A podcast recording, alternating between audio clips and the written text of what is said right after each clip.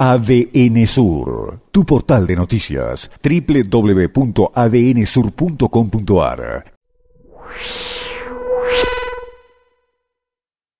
El déficit de la provincia, palabra compleja que a la hora de los bifes implica ver cuánta plata hay en la billetera para pagar las cuentas, sigue planteando números alarmantes. Según información que ha dejado trascender el Ministerio de Economía de la provincia, en marzo ya se proyecta que van a faltar más de mil seiscientos millones de pesos para el pago de salarios.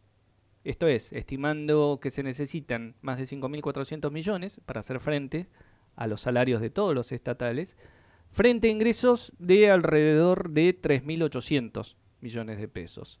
Y en abril, no menos de mil doscientos millones de pesos también de déficit.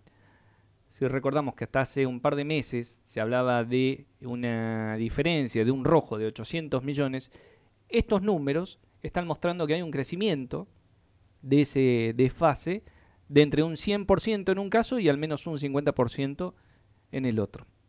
Vale insistir, en marzo, según números del gobierno, van a faltar mil seiscientos millones de mangos para afrontar el pago de salarios. Vamos a ver si el gobernador ofrece esta tarde algunas alternativas de cómo apunta a cubrir esa diferencia. Todos los entendidos en economía con los que uno puede hablar dicen lo mismo. Si no hay ayuda desde Nación, va a ser imposible.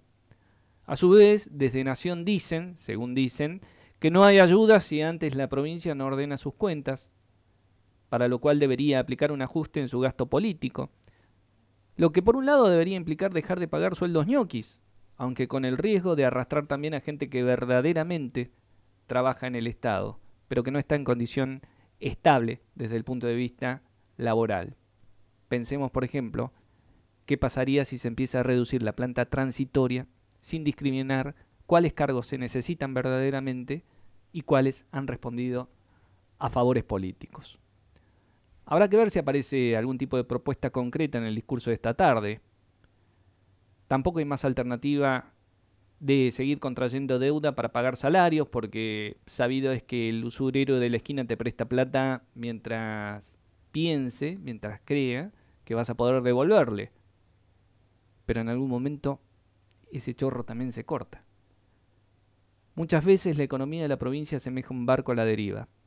Hoy esa imagen no ha cambiado, pero lo que muestran los números oficiales es el riesgo de que ese barco quede totalmente encallado en una playa desierta y sin expectativa de futuro.